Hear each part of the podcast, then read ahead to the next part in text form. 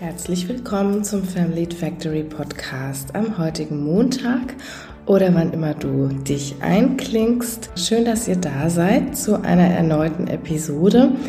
Und heute möchte ich mich mal mit euch und für euch damit beschäftigen, was uns eigentlich mental gesund erhält.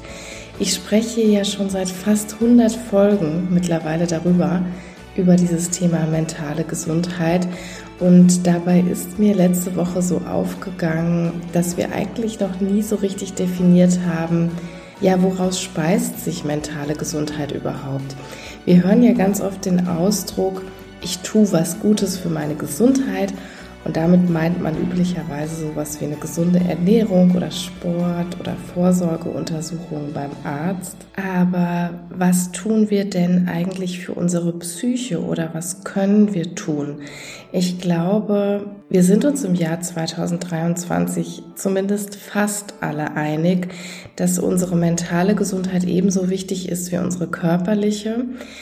Und vielleicht dazu mal ein paar Zahlen im Vergleich, damit du mal eine genauere Vorstellung davon bekommst. Wenn wir auf das Jahr 2022 zurückgucken, da hatten circa dreieinhalb Prozent der Frauen und sechs Prozent der Männer eine koronare Herzerkrankung, also Herzinfarkte oder Angina pectoris zum Beispiel. Circa 9,5 Prozent der Frauen und 6,5 Prozent der Männer hatten letztes Jahr eine Depression.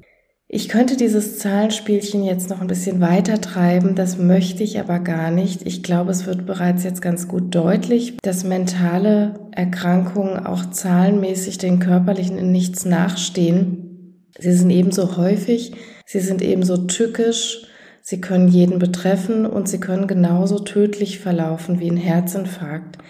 Das vernachlässigen leider manche Menschen, dass auch mentale Erkrankungen tödliche Erkrankungen sein können. Deswegen möchte ich in der heutigen Episode für euch mal dahin blicken, was uns psychisch gesund erhält. Und da geht es um diese Fragen, was brauchen wir eigentlich, um uns gut zu fühlen? Also, dass sich unsere Psyche gut fühlt. Was können wir selbst dafür tun? Was ist wirklich nützlich? Und damit verbunden aber auch immer die Frage, was ist einfach nur Augenwischerei? Also was tut überhaupt nichts zur Sache zum Beispiel? Und dazu lohnt es sich, finde ich, erstmal hinzuschauen, was gehört denn zur sogenannten Psyche überhaupt dazu? Ich könnte auch formulieren, worum kümmern wir uns denn eigentlich, wir Psychologinnen und Psychiaterinnen? Das sind zuallererst natürlich unsere Emotionen, also die Gefühle. Das sind aber auch unsere Gedanken und das sind ganz oft Bewertungen. Wir denken ja selten sowas wie die Sonne scheint, sondern meistens denken wir zum Beispiel, oh toll, die Sonne scheint. Wir denken auch selten, sie hat ein blaues Kleid an, sondern eher, hm, blau steht ihr vielleicht nicht so gut. Also das sind meistens Bewertungen und wichtig ist, es gibt Gedanken, die eher zustandsbezogen sind, ne, solche, die ich gerade genannt habe. Das Blau steht hier irgendwie nicht. Das, das bezieht sich auf eine ganz bestimmte aktuelle Situation, auf etwas, was ich gerade sehe. Und es gibt aber auch solche Gedanken, die schon tausendmal gedacht wurden. Das, was wir gemeinhin so unter Glaubenssätzen verstehen. Das sind Einstellungen und Überzeugungen, die ziemlich hartnäckig sein können und die situationsunabhängig sind. Da kommen wir aber gleich nochmal drauf. Ja, als drittes ist das, was dazu gehört, unsere Wahrnehmung. Was ist das vielleicht? Wie beschreiben wir das? Kurz zusammengefasst ist das alles, was wir sehen, hören, tasten, schmecken, riechen und all das hat eine Repräsentanz in unserem Gehirn. Also zum Beispiel ein Bild, das wird von der Netzhaut über Nervenbahnen zum Gehirn geleitet und dort setzt das gewisse Prozesse in Gang, ne? zum Beispiel unsere Muskeln, wenn wir nach einem Glas greifen wollen, das wir da gerade vor uns sehen. Ja, und zuletzt, so als viertes, ist das unser kognitives Leistungsvermögen. Dazu gehört zum Beispiel unser Gedächtnis, unsere Intelligenz und so etwas, was wir Theory of Mind nennen. Also eine Idee davon zu haben, was der oder die andere, die uns gegenüber sitzen, gerade in ihrem Kopf haben, eine Theorie davon zu haben, was die zum Beispiel gerade denken, was sie für Motive haben und warum. Das ist jetzt alles natürlich stark vereinfacht, aber das genügt uns für diese Podcast-Episode hier, wenn wir positiven Einfluss auf unsere Psyche nehmen wollen, dann müssen wir ja erstmal wissen, was diese ominöse Psyche eigentlich ist. Also wir können uns merken, vier Dinge dürfen wir für unsere Selbstfürsorge betrachten. Das sind unsere Emotionen, das sind Gedanken, das ist unsere Wahrnehmung und das ist unser kognitives Leistungsvermögen. Ja, und all das ist natürlich verwickelt. Nur weil ich das jetzt als vier Säulen unserer Psyche benenne, heißt das also nicht, dass diese Säulen völlig unabhängig voneinander bestehen würden. So, aber die zweite Frage war ja, was können wir denn eigentlich selbst tun für diese Psyche, für diese mentale Gesundheit? Was ist nützlich? Und da gehe ich jetzt genau mal diese vier Säulen durch. Das ist dann gleichermaßen eine gute Struktur für diese Episode heute. Also erstmal vielleicht, was ist nützlich für gesunde Emotionen, dass wir ein gesundes Gefühlsleben haben. Und wenn du deinem Gefühlssystem was wirklich Gutes tun möchtest, dann fängst du erstmal damit an, all deine Emotionen wirklich zu akzeptieren. Das klingt ganz easy, oder? Ich kann dir allerdings sagen, dass sicher 90 Prozent aller psychischen Erkrankungen fortbestehen, weil Menschen ihre emotionalen Zustände eben nicht akzeptieren können. Na, also eine Zwangsstörung zum Beispiel, die bleibt am Leben, weil die betroffene Person eigentlich stetig versucht, keine Angst empfinden zu wollen und eine Angststörung ebenfalls. Komplizierte Anpassungsstörungen zum Beispiel, eine komplizierte Trauer, die bleibt am Leben, weil sich Betroffene zum Beispiel nicht trauen zu trauern. Depressionen bleiben häufig am Leben, weil Betroffene ihre Wut nicht zulassen wollen und so weiter und so weiter. Also Emotionen zu akzeptieren, das heißt erstmal alle Gefühle, die in unserem Repertoire sind, sein zu lassen. Alle Gefühle, die haben ja einen Zweck und auch einen Sinn. Sie sind nämlich Ausdruck eines Bedürfnisses. Und das vergessen wir manchmal, wenn ich jetzt hergehe und verbiete mir Ärger zu empfinden oder Ärger auszudrücken, weil ich den einfach nicht haben möchte, dann negiere ich damit natürlich auch immer das Bedürfnis, was dahinter steht. Wenn du dich jetzt fragst, was die Bedürfnisse jeweils vielleicht sind, das Bedürfnis hinter Ärger ist zum Beispiel gehört und gesehen zu werden. Ich habe auch schon mal eine eigene Folge hier zu Wut und Ärger gemacht, wenn dich das näher interessiert an der Stelle. Wenn wir nicht gesehen und gehört werden oder wir haben zumindest den subjektiven Eindruck, dass das so ist, dann werden wir ärgerlich und manchmal vielleicht sogar richtig wütend, wohingegen hinter der Trauer eher das Bedürfnis nach Bindung steht und Zugehörigkeit. Und wenn jemand von uns geht, es kann im Übrigen auch ein Haustier sein, dann ist das Bedürfnis nach Bindung und auch Zugehörigkeit frustriert.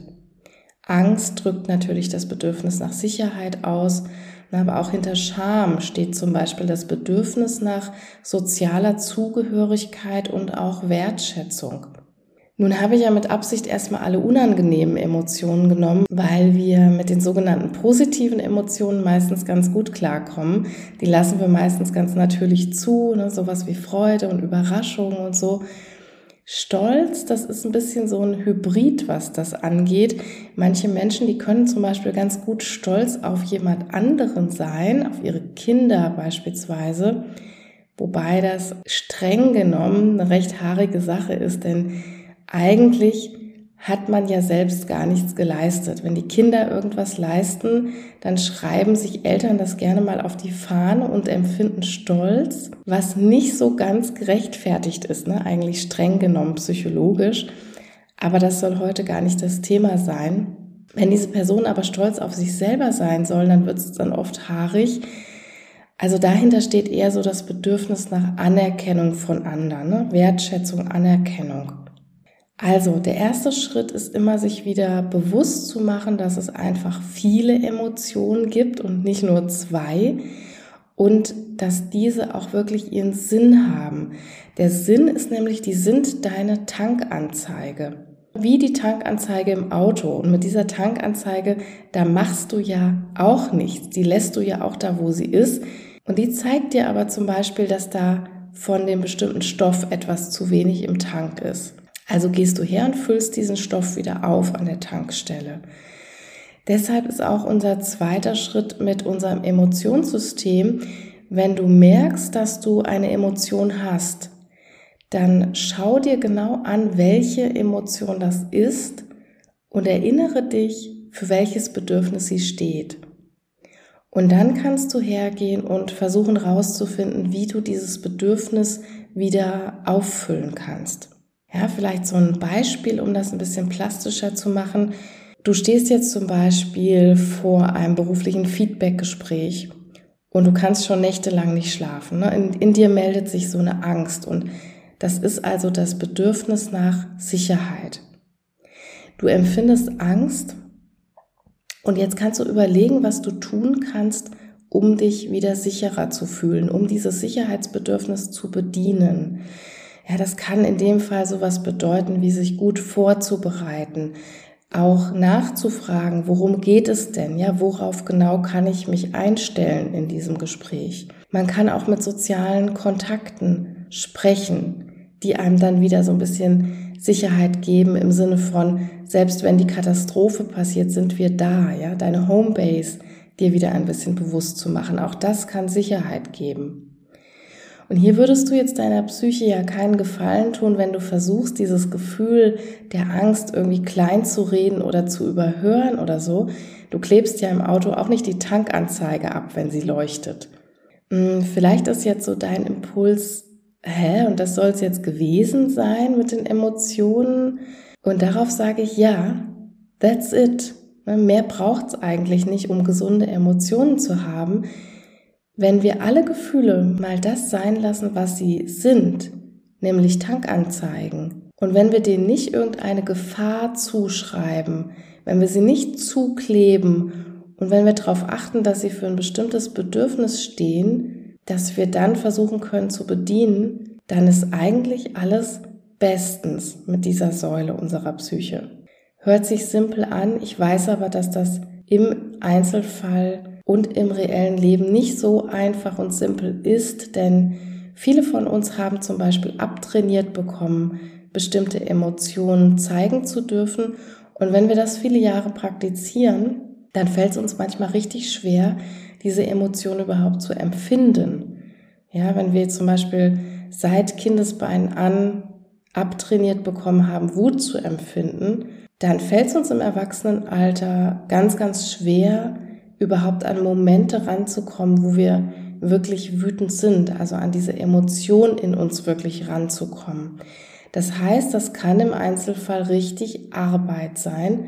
Psychotherapie ist im Übrigen auch kein Ponyhof, und das ist richtig, richtig Arbeit. Das würde jede Patientin, jeder Patient bestätigen. Also auch hier, die Message ist eigentlich simpel. Das, was du tun kannst und musst, um gesund zu bleiben im Emotionssystem ist eigentlich simpel, aber die Arbeit dahinter kann alles andere als simpel sein. Kommen wir aber vielleicht mal zur Welt unserer Gedanken, zur zweiten Säule. Was ist gut für unsere Gedanken?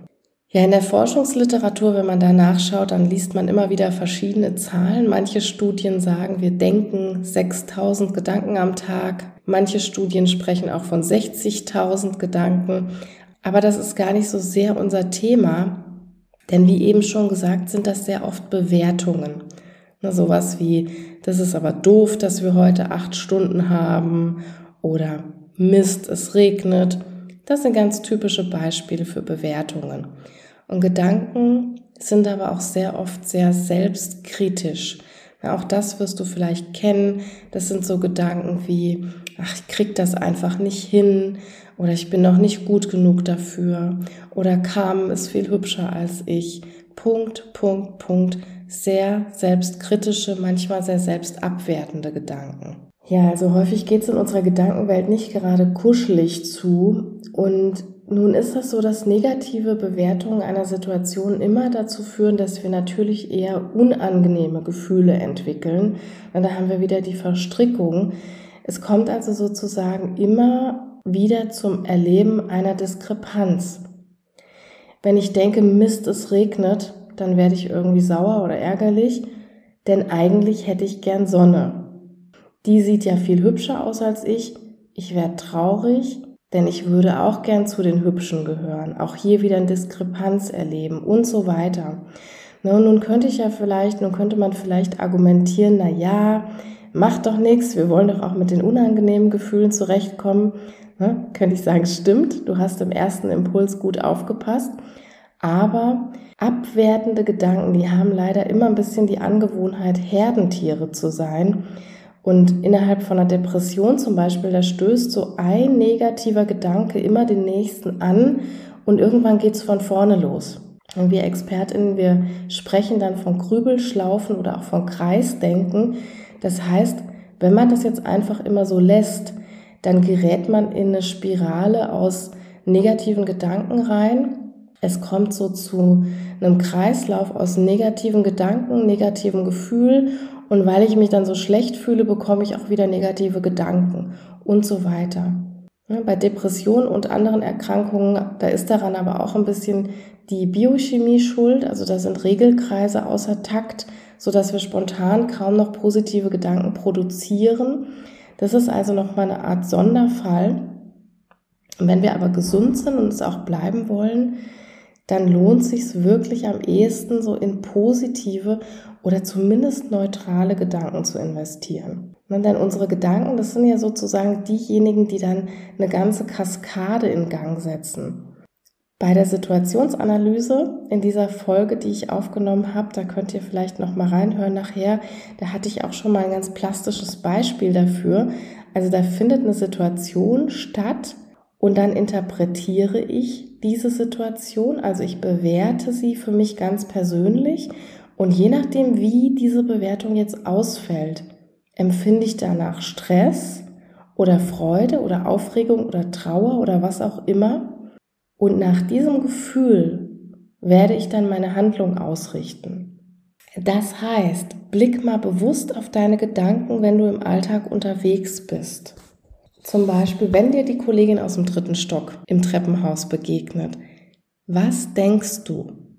Denkst du jetzt, ach nett, dass ich mal ein anderes Gesicht sehe? Oder denkst du sowas wie, was hat die denn schon wieder an? Oder an der Ampel zum Beispiel, wenn es bei Grün nicht sofort wieder losgeht, was denkst du? Dieser Vollpfosten da vorne? Oder denkst du, vielleicht kann der sich hier gar nicht gut orientieren und hat das nicht mitbekommen? Also was ich jetzt nicht möchte, ist den Eindruck erwecken, dass ich noch nie wertende Gedanken hatte. Ne? Jeder Mensch hat die, aber es ist tatsächlich so, dass die Art der Gedanken einfach sehr stark bestimmt, wie wir uns fühlen. Und wenn man damit beginnt, sich da ein bisschen umzutrainieren, das ist wirklich ein Training. Ne? Denn wir haben das ja vielleicht Jahrzehnte anders gemacht.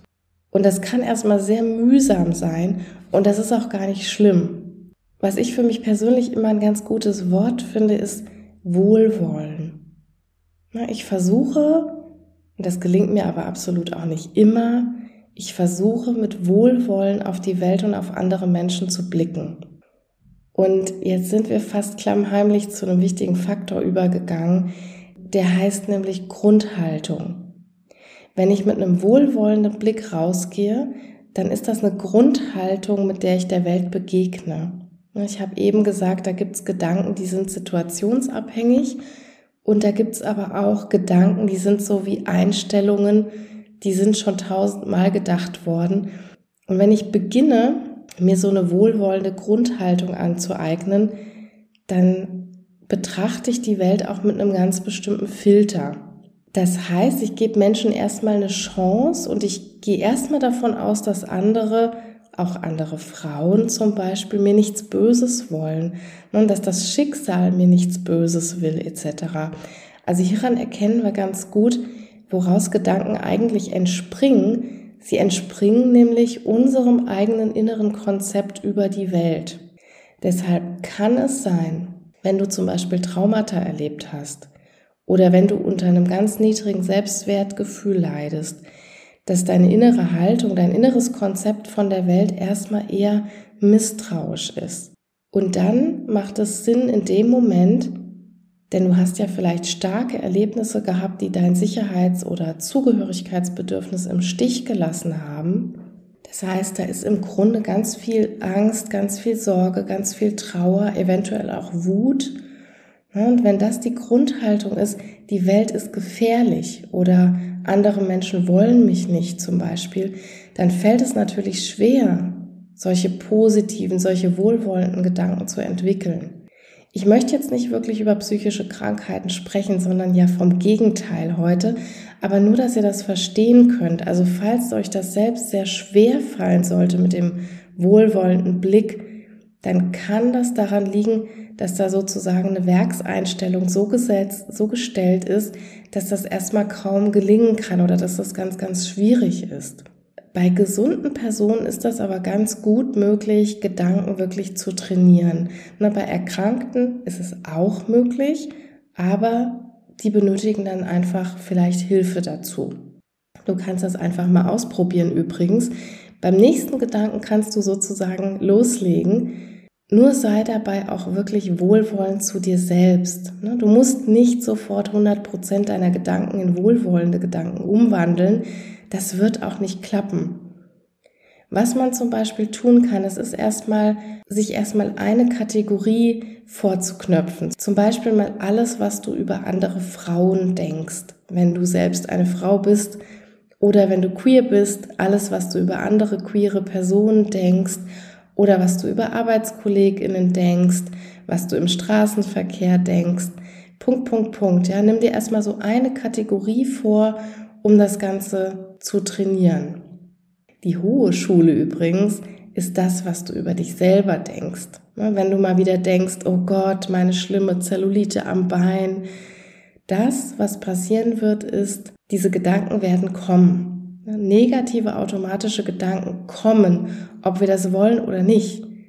Das ist wie bei Vorurteilen. Auch Personen, die bei Amnesty International arbeiten, denken diskriminierende Gedanken. Das heißt, damit, dass die kommen, haben wir erstmal überhaupt keine Arbeit. Die eigentliche Gesundheitsarbeit besteht jetzt darin, dass wir beginnen, diese automatischen Sätze in uns erstens mal wahrzunehmen und dann in einem zweiten Schritt umzuformen. Was heißt jetzt umformen? Ich nehme mal mein schönes Zellulite-Beispiel von gerade. Was hast du da für eine hässliche Zellulite am Bein? Wenn mir dieser Gedanke kommt, dann forme ich den um.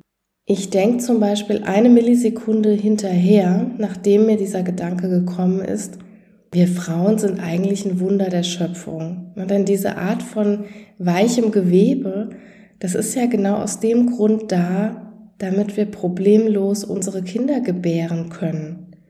Damit unsere Haut an bestimmten Stellen des Körpers so dehnbar ist, damit wir Kinder gebären können. Und was sich jetzt für viele vielleicht so ein bisschen künstlich anhört in, im ersten Anlauf, das ist in Wirklichkeit aber hoch wirksam. Es geht nicht um Schönreden einer Situation, ne? es geht wirklich um dieses Wohlwollen. Und wir haben immer selber die Macht der Entscheidung. Wie wollen wir gedanklich reagieren? Möchten wir uns und andere aburteilen oder möchten wir sie und uns mit Würde behandeln. Also ich würde vorschlagen, ihr probiert's aus, denn dann könnt ihr testen, was wohlwollende Gedanken mit euch selbst machen. Ich kann hier nur aus meiner eigenen Erfahrung und aus der mit Hunderten von Patientinnen sprechen, aber das Einfachste, das Simpelste ist tatsächlich, ihr probiert's aus. Ja, und übrigens, vielleicht gibt's jetzt einige unter euch, die sich denken, was habe ich denn davon, wenn ich jetzt positiv über andere Leute denke? Das ist natürlich eine berechtigte Frage, denn manchmal kann es so sein, dass sich das in der ersten Sekunde vielleicht sogar richtig gut anfühlt, wenn wir andere abwerten. so ein bisschen erhaben vielleicht in der Situation. Und wir tun das auch genau aus diesem Grund, um uns nämlich selbst ein kleines Stückchen aufzuwerten. Wir alle haben einen narzisstischen Kern in uns und wir machen aber in Wirklichkeit dadurch eins. Das dürfen wir uns psychologisch jetzt mal ein bisschen genauer ansehen. Wir stellen nämlich eine Diskrepanz her, wenn das auch eine künstliche ist, aber wir stellen in diesen Situationen der Abwertung eine Diskrepanz her zwischen dem anderen und uns. Das heißt, wir wollen uns von ihm oder ihr so ein bisschen distanzieren. Zum Beispiel von der Kollegin, die uns irgendwie zu dick geworden ist, von dem Autofahrer, der nicht fahren kann, von der Ausländerin mit ihren komischen Ritualen in Anführungsstrichen. Ne? Was das auch immer jetzt ist, ihr könnt das selber hier in den Platzhalter einsetzen. Aber diese Distanzierung, dieser Aufbau von Barrieren zu anderen, diese Entfremdung, wenn wir es so wollen, das macht nichts Gutes mit unseren Gefühlen. Denn wir erinnern uns vielleicht, eigentlich wollen wir ja Zugehörigkeit. Wir wollen eigentlich eine Verbindung. Und man könnte auch sagen, negative Gedanken über andere frustrieren eigentlich unsere eigenen Bedürfnisse.